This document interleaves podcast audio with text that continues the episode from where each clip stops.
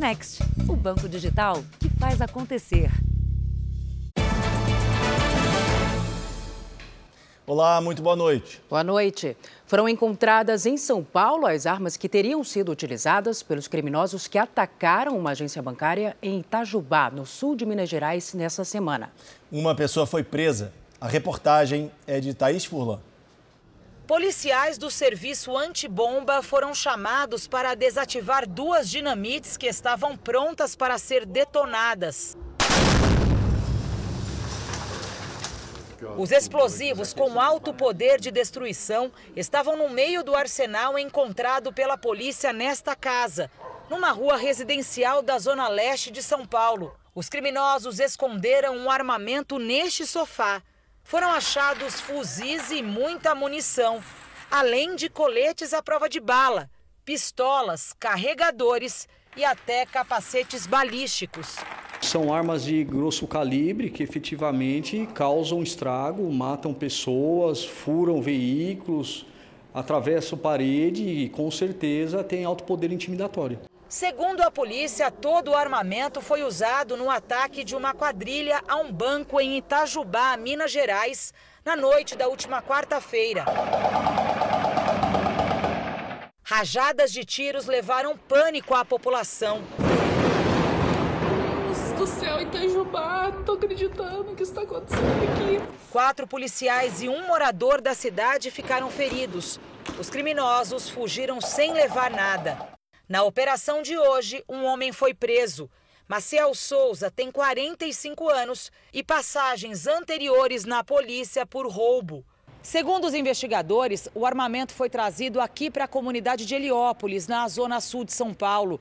O suspeito negou ser o dono das armas. Ele disse que só estava cuidando do imóvel, passou mal durante a prisão e está internado. Esse indivíduo que se encontra preso, é, ele é o depositário das armas. Ele guarda para o, um determinado grupo criminoso. E as diligências, as investigações que vão ser feitas agora, justamente é para poder identificar o grupo que faz, que faz uso desse armamento.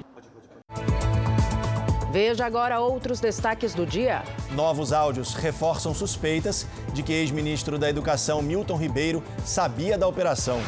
Diesel fica mais caro que gasolina pela primeira vez em 18 anos. Ministério da Saúde confirma 17 casos de varíola do macaco no Brasil. Três pessoas morrem em queda de avião no interior de São Paulo. Empresas de telemarketing terão que pagar por ligações feitas por robôs. Com menos peixes nos rios, pescadores investem na produção de mel para complementar a renda.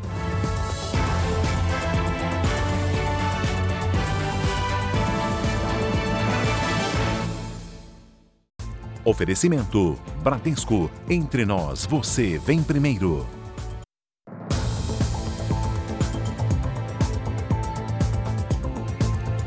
Três pessoas morreram em um acidente de avião no interior de São Paulo. Segundo testemunhas, depois de decolar de uma fazenda, a aeronave de pequeno porte começou a perder altitude e bateu em cabos de uma rede de energia elétrica. O avião caiu em uma plantação de eucaliptos e pegou fogo. O acidente foi em Salto de Pirapora, na região de Sorocaba, a 125 quilômetros da capital. Bombeiros conseguiram apagar as chamas e encontraram três corpos carbonizados. Antônio Carlos Miller e a esposa dele, Maria Inês Miller, morreram no acidente. A identidade da terceira vítima não foi confirmada. E no Rio de Janeiro, dois idosos foram mortos dentro de um apartamento no Jardim Botânico, na zona sul da cidade.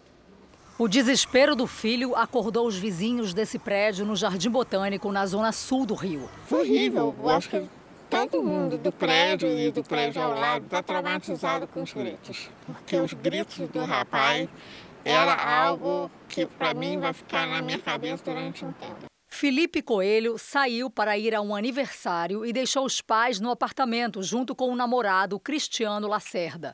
Foi o próprio Cristiano que ligou para Felipe avisando que a mãe dele estava se sentindo mal.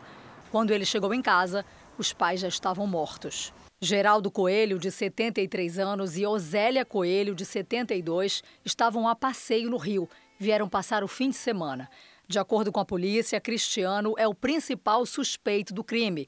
Ele estava escondido no apartamento e próximo dele foram achados uma faca e medicamentos de uso controlado, além de garrafas de bebida alcoólica. Felipe é professor de inglês e veio de Fortaleza morar no Rio de Janeiro há dois anos. Ele dividiu o apartamento com Cristiano, que é capitão da Marinha. O suspeito de ter assassinado os idosos está internado sob custódia em um hospital para onde foi levado porque estaria sob efeitos de medicamentos. No Instituto Médico Legal, os familiares preferiram o silêncio. Felipe fez uma homenagem aos pais em uma rede social. Os corpos de Geraldo e Osélia devem ser levados para Fortaleza. Um dos sobreviventes do incêndio que matou 11 pessoas em Carazinho, no interior do Rio Grande do Sul, teve alta hoje. E as famílias de nove vítimas aguardam o resultado do exame de DNA para a identificação dos corpos. Gilberto Soares dos Santos foi enterrado na manhã deste sábado no interior do Rio Grande do Sul. Apenas o corpo dele e de um funcionário da clínica foram identificados pelos peritos. David da Silva, que era monitor da clínica, chegou com vida aqui no Hospital de Carazinho, mas não resistiu. Hoje, um dos sobreviventes teve alta e outro foi transferido para um hospital que é referência no atendimento de pessoas queimadas em Porto Alegre. Outros nove corpos vão passar por exame de DNA na próxima semana. Já foi coletado material genético para que a partir de segunda-feira as famílias estejam uh, se deslocando até os IMLs mais próximos de suas cidades para fazer a coleta de DNA, para fazer o cruzamento dos dados. Um morador de rua está entre as vítimas fatais. Ele pediu para ser internado um dia antes do incêndio. A família de Demar dos Reis, outra vítima dessa tragédia, aguarda a identificação do corpo. Ele tinha 61 anos. Estava bem, ele gostava de estar ali, estava bem cuidado, bem feliz, né? Ele trabalhava ali, foi terrível, né? Terrível, porque uma coisa que a gente nunca, jamais ia pensar, né? Jamais ia pensar. A polícia segue investigando e ouvindo testemunhas. A principal hipótese é que o fogo tenha começado devido a um curto-circuito na rede elétrica. Foi identificado o indígena que morreu em um confronto com a Polícia Militar em Mato Grosso do Sul. Parentes dos indígenas feridos reclamam da violência e da falta de notícias. A PM ainda ocupa uma área ao lado da reserva Amambai, que fica a 300 quilômetros da capital, Campo Grande. As palavras fogem e Catiele chora quando lembra da irmã. Eu senti. É, eu senti muitas. É, muita dor. No meu coração que dói muito. Natiele tem 22 anos. A estudante levou um tiro durante o confronto com a polícia militar. O conflito começou quando os indígenas ocuparam a fazenda Borda da Mata na tarde de quinta-feira. As terras fazem divisa com a reserva indígena Amambai, que fica a cerca de 300 quilômetros de Campo Grande. Essas imagens mostram quando a polícia militar chega para retomar a fazenda. Os indígenas correm. Um deles tem um arco e flecha nas mãos. Num outro vídeo, o helicóptero da PM sobrevoa as plantações. É possível ouvir tiros. Um dos indígenas cai e é socorrido pelos companheiros. Os indígenas dizem que toda a área da fazenda Borda da Mata pertencia antes à reserva e agora querem as terras de volta. No confronto, um indígena morreu e outras 10 pessoas ficaram feridas. Três policiais militares e sete indígenas. A morte de Vito Fernandes, que tinha 42 anos, foi confirmada pelo Hospital Regional de Amambai, onde ele foi socorrido. O secretário de Justiça disse que tentou expulsar os indígenas sem uma ordem judicial porque havia denúncias de roubo na região. Os índios repudiaram o conflito e pediram ajuda do Ministério Público Federal de Ponta Porã. Vamos mudar um pouco de assunto. Sabe aquelas chamadas telefônicas que você atende do outro lado da linha, tem uma gravação? A maior parte das pessoas odeia esse tipo de telefonema, Salsa. São chamadas irritantes, né? Agora, essas ligações feitas automaticamente por computadores serão cobradas. É mais uma tentativa de conter o telemarketing abusivo. O telefone toca, Lourdes atende, mas a ligação cai logo em seguida. Não tem ninguém na linha. E olha que isso acontece com ela pelo menos 20 vezes por dia. Eu me sinto muito invadida com isso. É constante, eu tenho que né, assim, atender pensando que de repente seja algum cliente, alguém né, que eu assim, não tenha na lista. Ligações que roubam tempo e atenção. Vai dizer que com você é diferente. Todo dia, umas, no máximo 50. Eu bloqueio, mas não tem jeito. Sempre estão ligando. Às vezes fica mudo, parece que é uma gravação e desliga na cara. Por trás dessas ligações indesejadas estão robôs, programas de computador usados por empresas de telemarketing capazes de disparar mais de 100 mil chamadas por dia e que duram até 3 segundos. O objetivo? Atingir o maior número possível de consumidores. Essas chamadas, que muitas vezes não são completadas, antes eram gratuitas. Agora, elas passam a ser cobradas. A nova determinação é da Agência Nacional de Telecomunicações, a Anatel.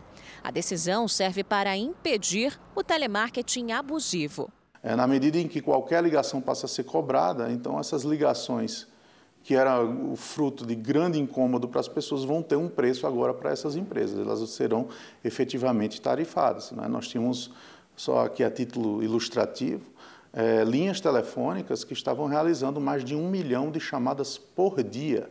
Desde o início do ano, o código 0303 deve ser usado pelas empresas de telemarketing para que o consumidor perceba esse tipo de chamada antes de atender porque tem algumas empresas que elas burlam as regras de numeração da Anatel, então elas não estão nem vinculadas à operadora. O consumidor pode bloquear essas ligações, ele pode denunciar para a operadora, pode denunciar para a Anatel também. E depois do último aumento autorizado pela Petrobras, o preço do litro do diesel passou pela primeira vez o da gasolina. E quem abastece com combustível está sentindo peso no bolso. Carlos ganha vida na estrada há mais de 20 anos, mas com sucessivos aumentos no preço do combustível, está ficando cada vez mais difícil deixar as contas em dia. Tô, vira, vira e mexe agora vendendo um carro de passeio que eu tinha para poder manter as contas em dia, porque senão não fecha. Não é para menos. Com o último reajuste, o preço médio do litro do diesel nos postos de abastecimento ficou acima de R$ 7,50 em todo o país. Já o litro da gasolina ficou abaixo de R$ 7,40. São números que levam em conta os preços do domingo passado até hoje. A alta do diesel em relação à semana anterior foi de 9,6%, enquanto o aumento da gasolina foi de 2,2%. Essa é a primeira vez que o preço do diesel fica mais alto que o da gasolina desde que a Agência Nacional do Petróleo começou a fazer o levantamento há 18 anos.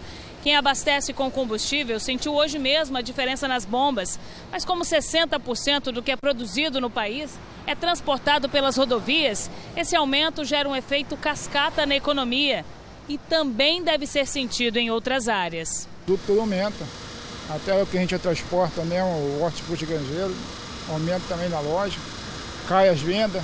A variação do preço dos combustíveis segue a política da Petrobras, que acompanha as cotações internacionais do petróleo. Com a guerra na Ucrânia e a crise mundial, os preços subiram.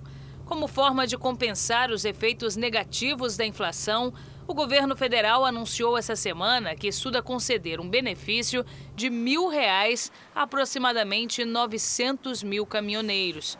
O impacto seria de 5 bilhões e 400 milhões de reais aos cofres públicos. Especialistas na área da saúde afirmam que a varíola do macaco já é transmitida no Brasil, mesmo por pessoas que não viajaram para outros países. Pois é, Leandro, já são 17 casos confirmados, 11 só no estado de São Paulo. Júnior é brasileiro, tem 40 anos e mora em Londres, na Inglaterra. Ele foi infectado pelo vírus da varíola do macaco em abril. Durante um mês, ele ficou isolado em um quarto de hospital. Eu precisava trocar de camisa duas, três vezes a cada dez minutos, porque ficava suado de tanta febre. A Organização Mundial da Saúde pediu vigilância para evitar a propagação do vírus. No mundo, já são mais de 4.100 casos confirmados. O Brasil tem 17 pacientes, entre eles quatro que não viajaram para outros países. Os médicos dizem que o vírus já é transmitido dentro do Brasil e, em questão de tempo, o número de casos deve aumentar. Por isso, fazem um alerta para a população se cuidar e também são necessárias medidas rigorosas de controle, diagnóstico e isolamento para conter o avanço da doença. Essa doença pode ser de transmissão respiratória, mas ela é principalmente de contato pele-pele. A máscara vai te ajudar, o álcool gel vai te ajudar, mas o contato próximo é a forma mais frequente de transmissão. Os sintomas da varíola do macaco são dores musculares, de cabeça, febre, lesões e bolhas na pele. A taxa de mortalidade é considerada baixa, mas é uma doença perigosa. Júnior ainda não retornou ao trabalho. Por recomendação médica, voltou a fazer atividade física. Eu sinto ainda tonturas, às vezes eu estou andando, eu preciso parar de andar, porque senão eu vou para o chão mesmo, eu, eu vou cair. Eles dizem que a vida normal volta apenas com oito semanas, é o que eles me, me disseram. Quem sofre de doenças crônicas e raras, muitas vezes precisa recorrer à justiça para seguir o tratamento. De acordo com o Conselho Nacional de Justiça, só no ano passado foram mais de 79 mil processos. Alegre e disposta, a Vanessa não aparenta ter o que carrega. Um linfoma de Hodgkin, um câncer do sangue que atinge o sistema linfático. Foram nove meses sem saber o porquê da dor e da febre constante. Quando finalmente teve um diagnóstico, descobriu que já estava em estágio avançado.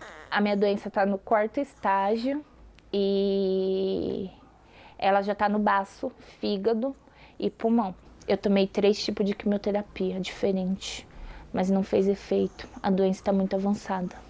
A última alternativa para Vanessa seria um medicamento importado, que custa 34 mil reais a dose mensal. Dinheiro que a diarista nunca nem sonhou em ter. Vanessa foi para a justiça. Eu, eu protocolei o pedido, esperei por um mês e o Estado, mesmo com biópsia, com PET scan, eles recusaram o pedido do remédio. Aí o advogado teve que entrar com o processo. O advogado pagou com o dinheiro de uma rifa, iniciou o processo em abril. Em poucos dias, a justiça determinou que o governo pagasse o remédio para Vanessa, que ela só recebeu mais de um mês depois. O governo ele forneceu o medicamento, mas eu tenho que pagar a aplicação. E você tem que pagar quanto? 200 reais. Cada aplicação? Cada aplicação. Está na Constituição. Todos têm direito à saúde. Mas milhares de brasileiros recorrem à justiça para ter esse direito garantido. A cada hora, nove pessoas entram com uma ação judicial para ter acesso a medicamentos, em geral, caros, segundo o levantamento do Conselho Nacional de Justiça grande parte deles são remédios para tratamento de câncer. De acordo com o Fórum da Saúde do CNJ, no ano passado foram mais de 79 mil processos abertos para obtenção de medicamentos, tanto no SUS quanto nos planos de saúde. No ano anterior, tinham sido quase 86 mil. O juiz de direito, antes de decidir, ele tem a possibilidade de se valer de um corpo médico para dizer a ele se aquilo que a inicial pleiteia guarda algum sentido. E que sentido é esse? Evidência científica. O diretor de uma plataforma que busca preços de medicamentos especiais conta que dos 8 mil pedidos de remédios feitos no ano passado, 5 mil vieram de demandas judiciais. E desses, 60% tiveram decisão favorável ao paciente. Essas doenças são raras e as patologias são crônicas e difíceis. É um engajamento da, da justiça e há um engajamento também do SUS, de, de todas as pessoas à volta. O fato é que às vezes não tem um orçamento, o orçamento não foi liberado para aquela cidade. Para Vanessa, conseguir o remédio foi só a primeira batalha vencida eu tenho esperança que esse remédio vai me trazer a cura, que ele vai limpar o meu corpo necessário para poder fazer o transplante de medula. E agora um alerta. Apesar de proibida há mais de 10 anos na Bahia, a guerra de espadas é motivo de preocupação nesse período de festas juninas. Mais de 50 pessoas já foram internadas em hospitais do estado com queimaduras provocadas por fogos de artifício. É uma cena que chama a atenção, mas extremamente perigosa. A guerra de espadas, tradição nas festas juninas em muitas cidades do Nordeste, está proibida na Bahia desde 2011. Para a justiça, elas oferecem risco às pessoas e danificam o patrimônio público. Mesmo assim, muita gente se arrisca.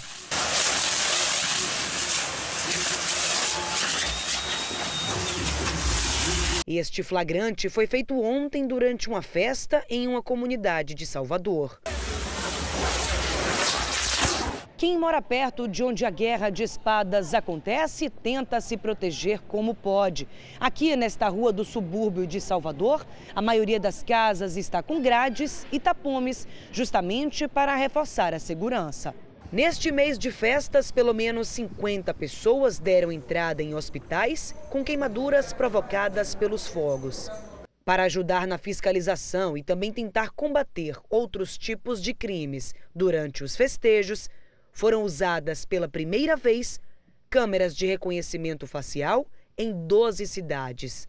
Até agora, seis pessoas foram presas, identificadas pelo sistema. No Distrito Federal, uma motorista de aplicativo foi assaltada e violentada por um passageiro. Ele só foi preso depois de ser detido por populares que ouviram o pedido de socorro da mulher. A vítima, uma mulher de 41 anos, é motorista de aplicativo e foi chamada para uma corrida às 10h20 da noite. Inicialmente, a corrida seria para dois amigos que estavam em uma distribuidora de bebidas no Gama, cidade que fica a 34 quilômetros do centro de Brasília. O destino final seria a 19 quilômetros dali, mas apenas uma pessoa entrou no carro e a motorista ficou nas mãos do suposto passageiro por aproximadamente meia hora. E durante esse período, chegou a ser ameaçada de morte. Durante o percurso, o homem passou para o banco da frente. Ele fingiu estar armado e mandou a vítima seguir para um matagal onde teria ocorrido o estupro. Em seguida, o passageiro anunciou o assalto e assumiu o volante. Foram duas tentativas de pular do carro. Numa delas, o criminoso puxou a mulher de volta. E eu olhei para a cara dele e falei: O meu celular você não leva. Eu peguei o celular e arremessei pela janela. E aí foi quando eu abri a porta e pulei. E aí já comecei a gritar muito alto: socorro, socorro, assalto, assalto, assalto. E aí os moradores da rua saiu gente da onde eu nem imagino. Nem sei de onde saiu tanta gente. Sei que eles fecharam o carro lá e e aí tiraram ele de dentro do carro. Foi feito contato com a polícia militar. Os policiais militares revistaram o autor, realmente encontraram o valor que ela disse que havia sido roubado. Todos foram conduzidos à central de flagrante do Recanto das Emas, onde ele foi autuado aí em roubo e estupro. Vamos falar de notícias internacionais agora. Sábado de protestos nos Estados Unidos contra e a favor da decisão da Suprema Corte de suspender o direito constitucional ao aborto. Muitos manifestantes se concentraram em frente ao prédio onde fica a Suprema Corte, em Washington, capital do país.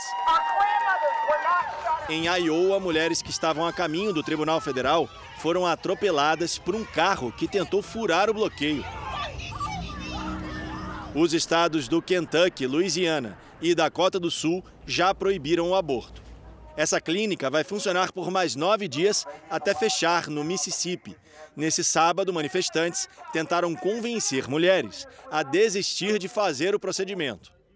O presidente Joe Biden afirmou que o governo tomará medidas para garantir que mulheres tenham acesso a pílulas abortivas usadas nas primeiras dez semanas de gravidez. Os medicamentos são aprovados pela Agência de Saúde Reguladora dos Estados Unidos. O governo americano aprovou uma lei que restringe o acesso a armas de fogo entre os jovens. A medida permite que estados façam um controle maior dos antecedentes criminais de compradores entre 18 e 20 anos. Eles também terão que apresentar registros de saúde mental. A lei prevê que recursos sejam repassados a estados e comunidades para investir em segurança escolar. A proposta foi aprovada no Congresso americano e sancionada pelo presidente Joe Biden, um dia depois da Suprema Corte decidir que os americanos têm direito de portar armas de fogo em público para se defender. E veja a seguir, novos áudios reforçam suspeitas de que o ex-ministro da Educação sabia da operação da Polícia Federal. E ainda hoje, pescadores apostam na produção de mel para complementar a renda.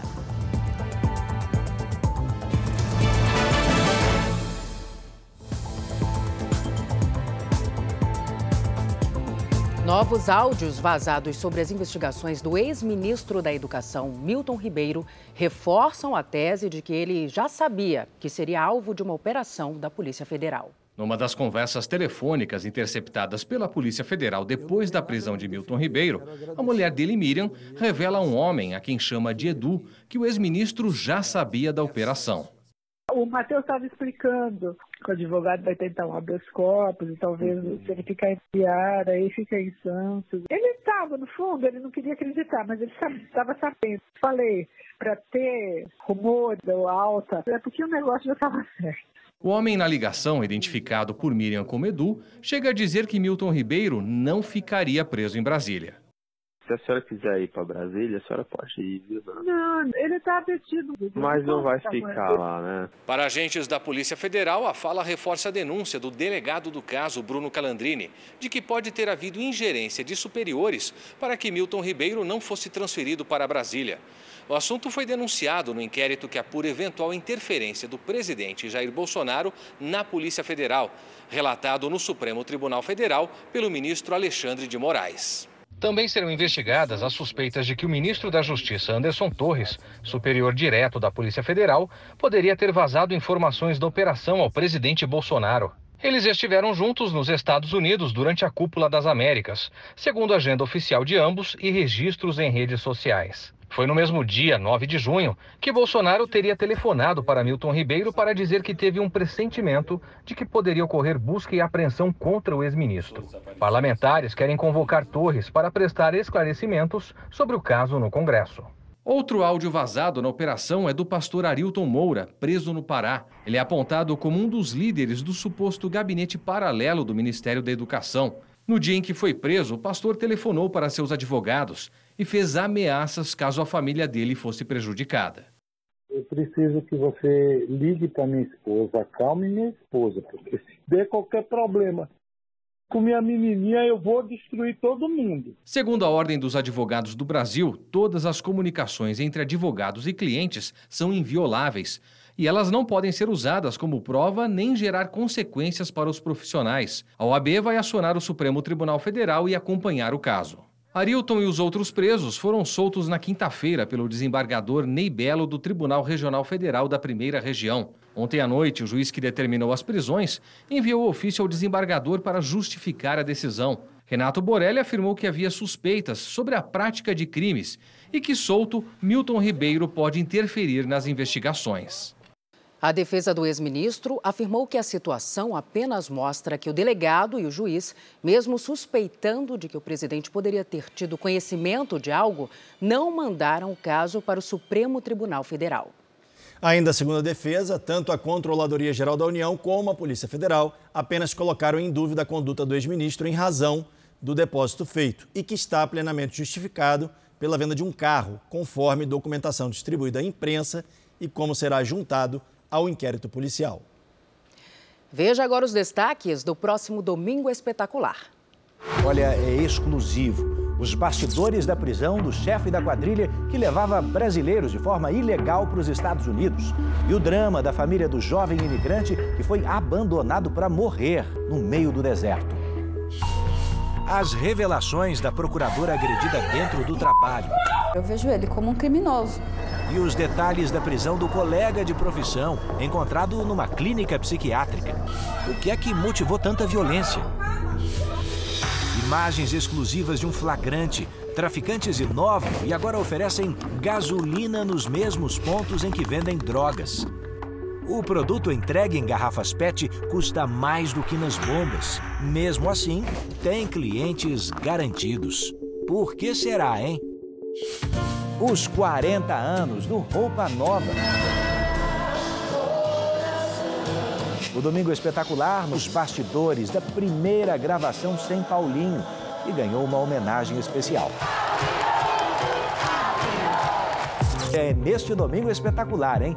Logo depois do Canta Comigo. Até lá! E veja a seguir, mais de 250 celulares são roubados por dia em São Paulo. Em alguns casos, os criminosos agem de bicicleta. E ainda hoje, Polícia Federal apreende mais duas canoas que podem ter sido usadas nas mortes de Bruno Pereira e Dom Phillips, no Amazonas.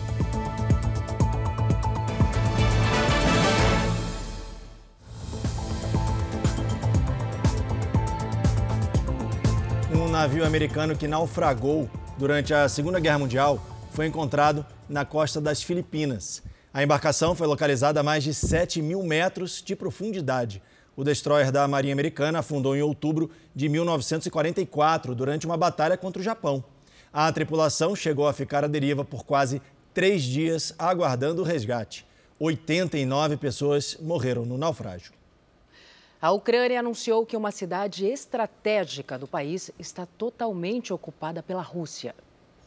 A queda de Severodonetsk abre caminho para que a Rússia avance na conquista da região do Donbass.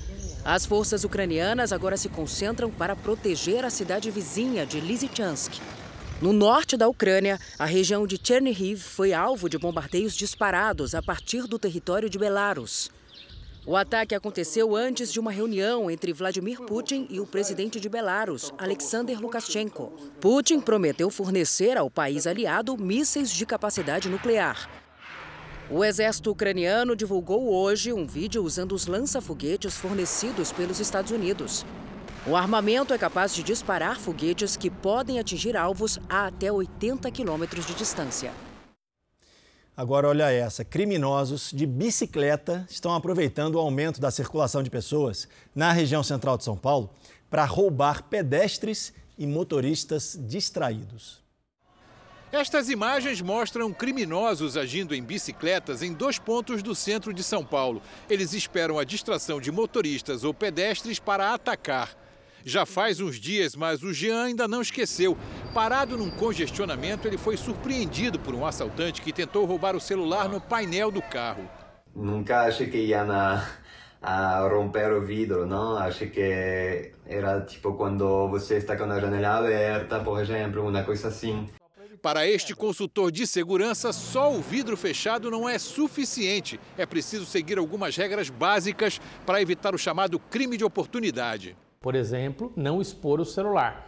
Então, muito comum hoje por causa do trânsito, as pessoas utilizam aplicativos de trânsito, você pode ouvir, a maioria deles você consegue, ah, entre a direita, entre a esquerda, rua X, rua Y. Então, a sugestão inicial é não expor o aparelho. Apesar do constante policiamento na região, flagrantes de roubo desse tipo já foram registrados diversas vezes este ano. 250 celulares são roubados todos os dias na capital paulista. E uma das áreas mais críticas é a República, na região central da cidade. Aqui, pedestres e motoristas têm que estar sempre muito atentos, porque os criminosos circulam em bicicletas. Hoje estivemos durante algum tempo na região. Várias vezes os ciclistas do mal circularam perto da nossa equipe, no mínimo em duplas. Às vezes passavam escondendo o rosto, outras fazendo sinais para nós. Quem trabalha na área sabe até os horários em que eles começam a atuar. Sete horas da manhã já estou por aqui. A pessoa está com o celular, passa de bicicleta, dá um bote e vai embora. Todos os dias tem.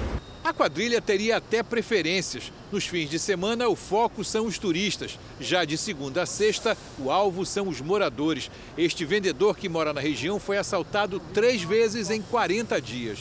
Eu já fui assaltado aqui nesse, nesse cruzamento de bairro. Seis horas da manhã com o telefone na mão, passaram levados. Então, para não ser surpreendido por estes ladrões, aí vai mais um toque do consultor de segurança. Não adianta falar assim, não, eu estou colocando aqui, eu vou. Ele não está aqui, ele está vindo do alto. Ou seja, tem que estar tá na lateral da porta, tem que estar tá no meio do banco, assim, ninguém vê. Voltamos em 30 segundos. E na sequência você vai ver que brasileiros usam a criatividade para driblar a cobrança de bagagem. As viagens voltaram a fazer parte dos planos de muitos brasileiros depois de um período de restrições por causa da pandemia. Mas, para economizar com a tarifa cobrada das malas, o viajante tem usado a criatividade para conseguir pagar menos e levar mais na bagagem. Para quem gosta mesmo de pé na estrada, viajar estava fazendo falta. É muito bom porque a gente volta ao convívio, né? A gente volta a ser feliz de novo. Vontade reprimida que agora reflete em números. Em abril desse ano, o setor de turismo registrou um aumento de quase 50% no faturamento com relação a abril do ano passado. O maior crescimento foi observado no setor aéreo, quase 160%. Então há uma combinação de pessoas dispostas a viajar a lazer para visitar suas famílias ou estarem amigos, mas também foi um mês em que empresários voltaram a investir no turismo de negócios. Os números refletem um certo otimismo no setor de turismo. Com a flexibilização das medidas sanitárias e a chegada das férias, os brasileiros estão viajando mais. Só que continuam fazendo as contas, viu? E até revendo escolhas e hábitos, até mesmo na hora de decidir o tamanho da mala. A questão da mala é uma das polêmicas do ano e uh, o brasileiro que voa com alguma constância aprendeu a adaptar essa mala. Economizar na bagagem e levar só uma mochila, uma malinha de mão, tem sido mais que uma tendência. Tudo para economizar na tarifa. Cabe tudo? Ou fica repetindo roupa? Não, cabe tudo, cabe tudo. Só fazer bem apertadinho e vai botando. Eu acho que botar no corpo, que é mais pesado e mais volumoso. Essa professora de inglês é uma viajante experiente, dessas que coleciona passaportes e viagens. Eu acho que eu já fiz uns 40, 40 e poucos países. Eu quero chegar a 100. No último ano, ela só fez uma viagem e agora prepara as malas para ir para a Amazônia. Anda cheia de ideias para economizar. O primeiro é um bom planejamento. O segundo, se possível, viajar para lugar quente, porque já a bagagem fica concisa. E colocar algumas roupas dentro da, da almofada e aí usar a almofada como um travesseiro ou um descanso de pescoço. Sempre dá para uma, uma viagem ficar mais barata? Sempre dá para fazer uma viagem mais barata e que não seja uma viagem de perrengue, que não seja uma viagem que vai te trazer insatisfação ou não felicidade. O brasileiro sempre dá um jeitinho, né? Vamos mudar de assunto? O corpo de Dom Phillips vai ser cremado amanhã no Rio de Janeiro. Hoje a polícia apreendeu duas canoas que podem ter sido usadas na morte do jornalista inglês e do indigenista Bruno Pereira, no Amazonas. As buscas foram feitas nas casas de Amarildo Oliveira, o Pelado e Ozenei da Costa Oliveira, conhecido por dos Santos, na comunidade ribeirinha de São Gabriel. Os dois estão presos. Os policiais também fizeram buscas na casa de parentes de Pelado e Ozenei. Nesses endereços, a Polícia Federal apreendeu duas canoas que vão passar por perícia. O barco usado por Dom e Bruno também passou por novos exames. A polícia tenta avançar na investigação. O que se sabe até agora é que as oito pessoas envolvidas também têm relação com a pesca ilegal no Vale do Javari.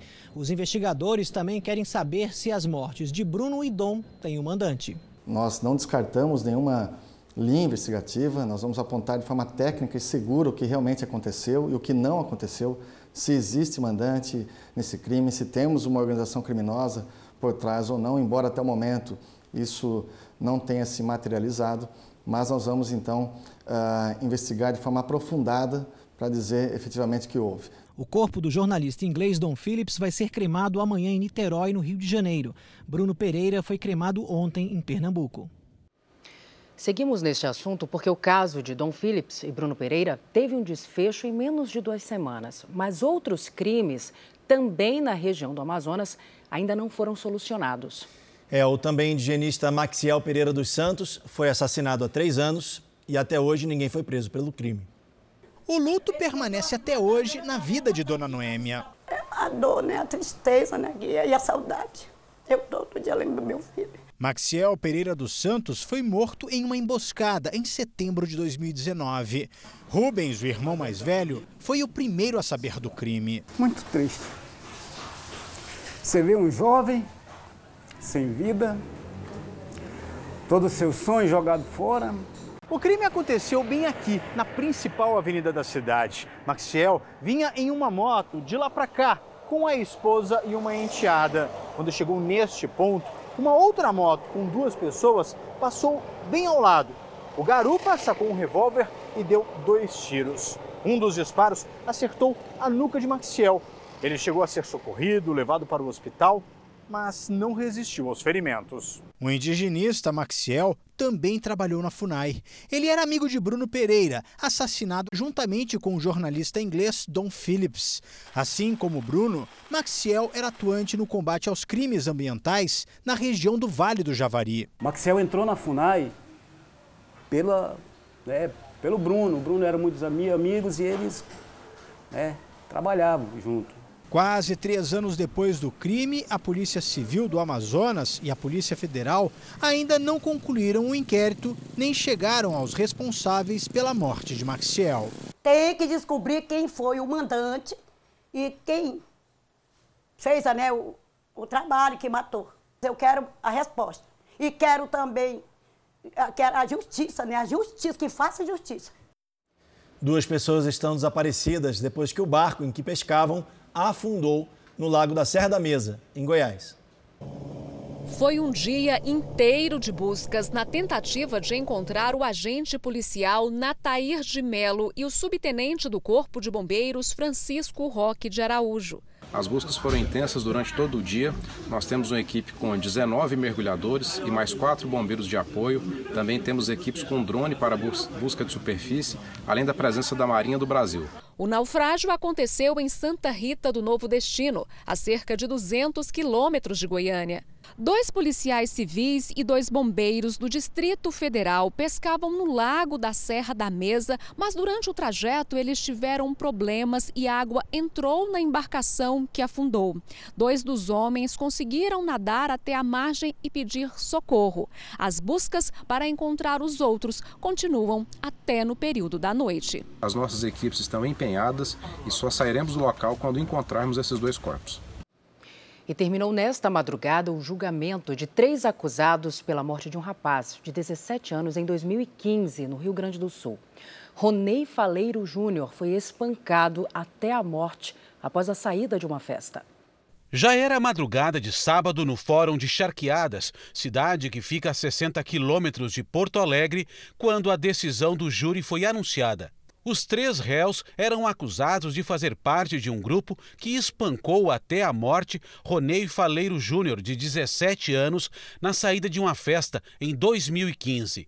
Eles foram condenados pelos crimes de homicídio qualificado, tentativas de homicídio qualificado, associação criminosa e corrupção de menores. Peterson Oliveira foi condenado a 35 anos e quatro meses de prisão. Vinícius Adonai da Silva foi condenado a 38 anos e 10 meses e Leonardo Macedo da Cunha foi condenado a 35 anos e 4 meses. Vamos apelar, mas uh, foi bastante pesada a condenação. Apesar de condenados, Peterson Patrick Silveira Oliveira e Leonardo Macedo Cunha permanecem em liberdade porque o Tribunal de Justiça do Rio Grande do Sul acatou um pedido dos advogados de defesa. Essa foi a primeira fase do julgamento do caso. Outros seis acusados devem ir a júri nos dias 4 e 7 de julho.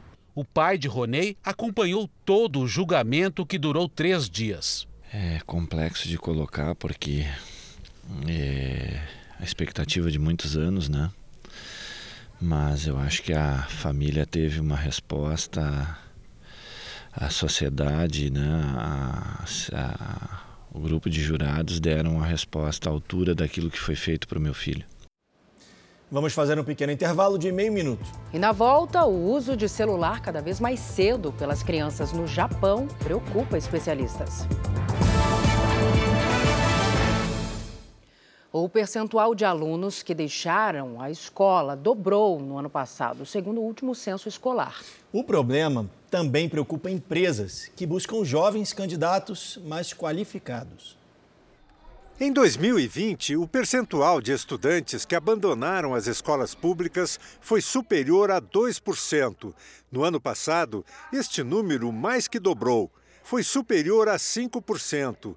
Os números são do Instituto Nacional de Pesquisas Educacionais e mostram que a região norte foi a mais afetada. Lá, o abandono escolar chegou a 10%. Nós sabemos que o Brasil é o país que mais tempo ficou com escolas fechadas e isso afetou profundamente o vínculo do estudante com a escola e a aprendizagem, que são fatores-chave para evitar a evasão. O abandono escolar preocupa as empresas que apostam em jovens mais qualificados. Segundo o Ministério da Economia, no primeiro trimestre deste ano, foram contratados cerca de 600 mil trabalhadores com até 24 anos. Desse total, 67% tinham concluído o ensino médio e não chega a 12% o índice dos contratados que não finalizaram esta etapa escolar. Determinadas funções exigem o ensino médio completo de acordo com a CBO, que é o Código Brasileiro de Ocupação. Né? Então, por mais que nós possamos dar uma oportunidade para as pessoas, a CBO exige essa importância desse ensino médio completo. A Rebeca foi contratada por esta empresa como assistente no departamento pessoal quando estava no ensino médio. Depois de concluir o curso, foi promovida a analista. Desde que eu entrei aqui, eles me mostraram o quanto é importante estar atualizado com os estudos, estudar o máximo possível por conta dos cargos, né? O Zacarias está desempregado há três anos. Decidiu voltar aos estudos para aumentar as chances de se recolocar no mercado. Tem às vezes, quando a gente vai fazer entrevista, às vezes tem gerente que fala assim, fosse você eu ia estudar. Igual eu fui no mercado lá em Alphaville fazer entrevista, ele falou assim, fosse você estudava, se a vaga pintar para você, você vai. Através desse gerente eu, eu estudei, então hoje estou terminando, graças a Deus. Esta especialista em educação defende um investimento público maior para combater o abandono escolar. É fundamental que existam políticas públicas robustas de apoio psicológico, social e econômico a esses, esses estudantes para que eles não deixem a escola. Um levantamento feito pelo IBGE mostra que em 2020, primeiro ano da pandemia, quase 5 milhões e meio de brasileiros, Celso, se tornaram microempreendedores individuais. Boa parte dessas pessoas perdeu o emprego e decidiu investir em um empreendimento. O Carlos Alberto é mecânico, já tem a oficina neste local em Brasília há 42 anos. Ele é microempreendedor individual e só contrata quem também é como ele. É menos burocracia, né? É menos imposto que a gente paga. Porque a gente hoje trabalha para pagar imposto. Então, quanto menos imposto a gente puder pagar, melhor e o e-mail já paga menos imposto. Dados do IBGE apontam que no primeiro ano da pandemia, em 2020, o Brasil registrou um aumento no número de microempreendedores individuais, de 3,7%. A grande maioria desses novos empresários perdeu o emprego e, por isso, decidiu abrir o próprio negócio menos burocracia e carga tributária reduzida. O economista César Bergo conta que a pandemia e a reforma trabalhista motivaram a criação de muitos empreendedores individuais. Então elas deixaram de ser carteira assinada e passaram a ser autônomas. Muitas delas com competência técnica, mas também favoreceu um pouco as empresas, porque elas têm menos encargos. Né? Então elas contratam uma pessoa jurídica, do lado do empregado é, não é tão bom, porque ele não vai ter aquela acolhida social, né? não tem fundo de garantia, não tem questão de saúde. Então ele tem um prejuízo nisso, mas o líquido que ele recebe é maior do que ele fosse assalariado. Segundo a pesquisa do IBGE, o comércio de reparação de veículos automotores e motocicletas foi o que mais cresceu em 2020. Em segundo lugar no ranking aparecem as atividades administrativas e serviços complementares. No total, foram mais de 5 milhões. O economista explica por que a área das oficinas mecânicas cresceu tanto. Você tem umas características do mercado brasileiro, né? Que é, tem muito carro velho, né? Não existe renovação de frota, né? Nós temos aí carro carburador andando com 15, 20 anos. Então isso deve dar muito serviço para esse setor de manutenção, não só de carro, motocicleta também, né? E no Japão, um levantamento revelou que as crianças estão em contato com a tecnologia cada vez mais cedo. A maioria já tem um aparelho celular entre os 6 e os 12 anos. Houve um tempo em que eram as bicicletas. Depois, o principal presente para as crianças passou a ser o videogame. Mas a nova geração prefere mesmo esses aparelhos menores que dão acesso a tudo numa simples tela.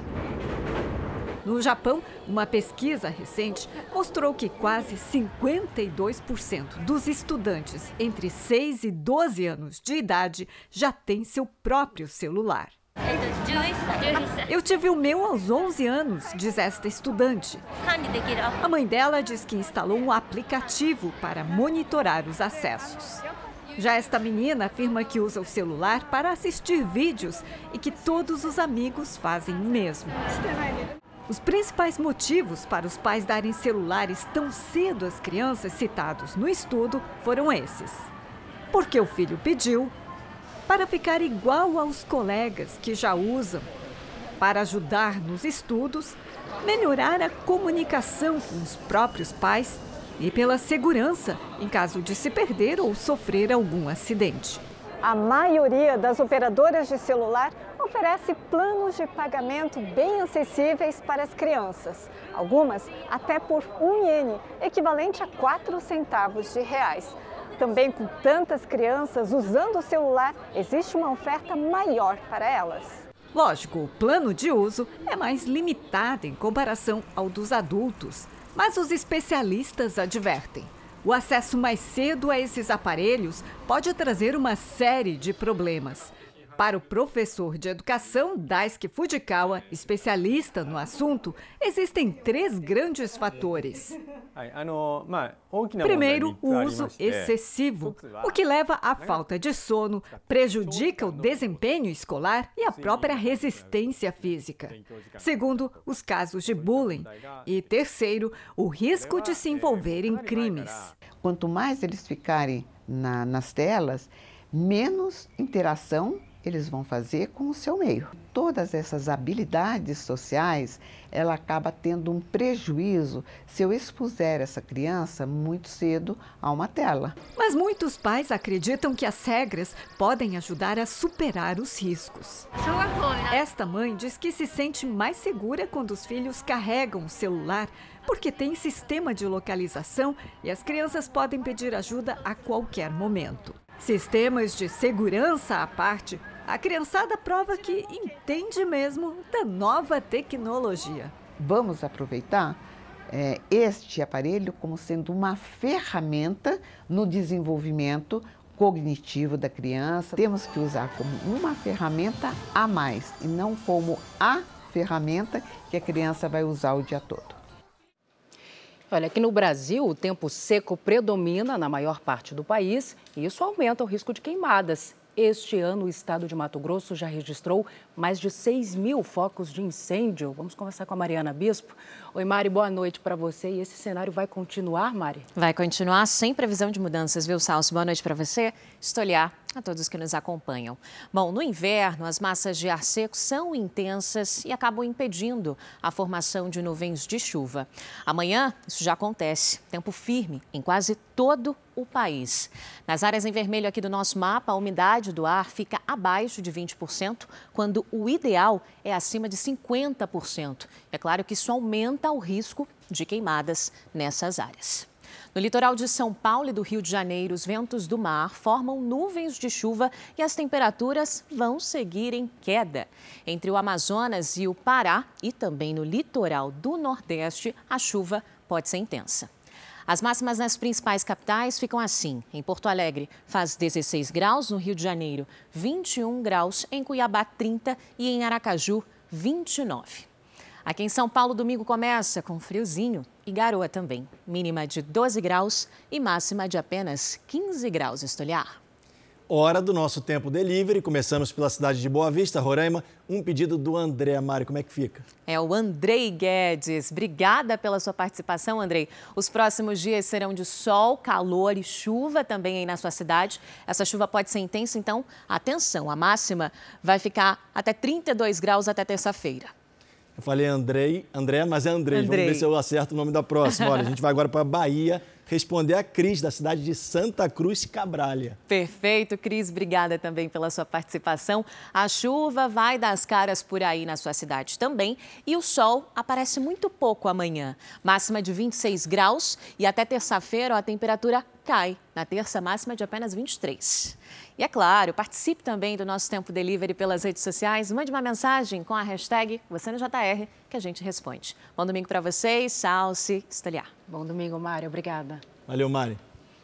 Vamos para um rápido intervalo, é bem rapidinho, são 30 segundos. E na volta você vai ver uma pessoa morreu durante um assalto em um shopping de luxo no Rio de Janeiro. Uma quadrilha invadiu no fim da tarde um shopping no Rio de Janeiro. O alvo dos criminosos era uma joalheria. A Vanessa Libório tem todos os detalhes para a gente. Vanessa, boa noite para você.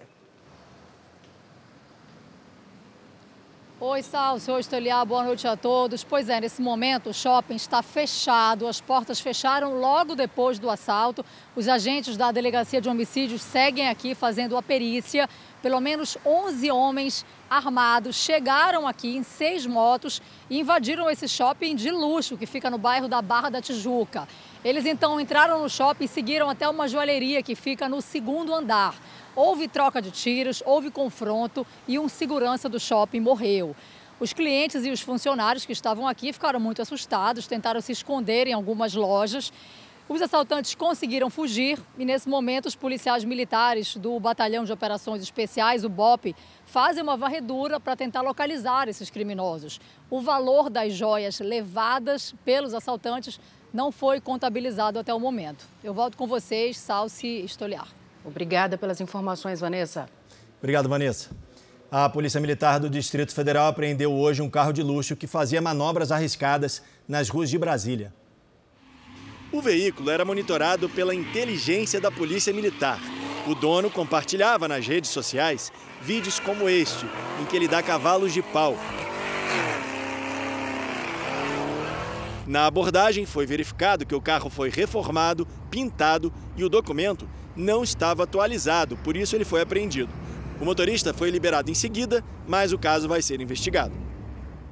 Vamos falar agora de futebol. Pelo Campeonato Brasileiro, dois jogos terminaram agora há pouco. O Flamengo venceu o América Mineiro por 3 a 0 e o Corinthians empatou com o Santos por 0 a 0. Mais cedo, o Atlético Paranaense bateu o RB Bragantino. O jogo foi na Arena da Baixada em Curitiba e quem entrou atrasado no estádio perdeu o gol de Eric logo no comecinho da partida. Os donos da casa ampliaram com o lateral colombiano Orejuela. Rômulo contou com uma ajudinha do goleiro para fazer 3 a 0. O quarto do Furacão foi esse golaço de Hugo Moura. O Bragantino até ensaiou uma reação, com gols de Alejandro e Lucas Evangelista cobrando pênalti, mas parou por aí. Atlético Paranaense 4, RB Bragantino 2. Em Mato Grosso do Sul, na região do Pantanal, pescadores estão investindo em uma outra forma de trabalho para complementar a renda, já que a oferta de peixes nos rios está menor. Os ribeirinhos estão produzindo mel salse. E como a região tem plantas que florescem em períodos diferentes, eles conseguem manter a produção o ano todo. Faz tempo que os rios pantaneiros já não oferecem mais a mesma quantidade de peixes como em anos atrás. Aqui, ó, eu passei a noite na beira do rio, dentro do rio, com o barco, com o molinete, com tudo, e não consegui pegar nada. Você me encontrou ali no rio com nada na mão. Nem piranha não, não pega. Augusto é pescador de peixes pequenos, usados como isca nas pescarias. Ele conta que o dinheiro que consegue com a venda deles mal dá para pagar as contas do mês. Eu estou hoje aqui para você, porque eu gosto de ficar aqui, eu, sabe? Mas falar que para mim ganhar dinheiro mesmo aqui. Mas foi na crise que ele enxergou uma oportunidade: trabalhar com abelhas. A poucos metros de onde vive, ele instalou algumas caixas de madeira. E meses depois, olha aí o resultado. Tá colhendo mel fresquinho e vendendo o litro a 50 reais. A iniciativa do seu Augusto chamou a atenção de alguns pescadores que moram nesta comunidade, já que viver só da pesca realmente está mais difícil. O problema é que aqui Os ribeirinhos não têm terra para investir na lavoura, por exemplo. Mas em compensação tem o Pantanal, uma área verde favorável para a produção de abelhas. Por meio de um programa de incentivo à recuperação econômica do governo federal, os pescadores pantaneiros estão recebendo capacitação e orientações de especialistas do SEBRAE. A apicultura, ela mostra um retorno grande no, no, produto dela, mas quando ele não tem uma profissionalização, quando ele é um mel que é simplesmente extraído, envasado de qualquer maneira, ele é vendido a um preço muito baixo. Em outra aldeia vive a dona Nilza, pescadora desde menina, mas que encontrou na apicultura um jeito de aumentar a renda. Os apiários estão espalhados por diversas áreas de mata, como essa. Aqui a gente consegue ver as primeiras colmeias, que estão numa distância de 150 metros do rio Miranda, que está logo ali atrás. As pessoas têm que ver mais o que a abelha é para a natureza e para o ser humano. Quando a gente começar a enxergar isso, eu acho que muito mais pessoas vai estar interessada em trabalhar com as abelhas. Belas imagens, hein? O Jornal da Record termina aqui. A edição de hoje na íntegra e também a nossa versão em podcast estão no Play Plus e em todas as nossas plataformas digitais. Fique agora com os melhores momentos da série Todas as Garotas em Mim. Boa noite, ótimo domingo, cuide-se. Boa noite e a gente se vê.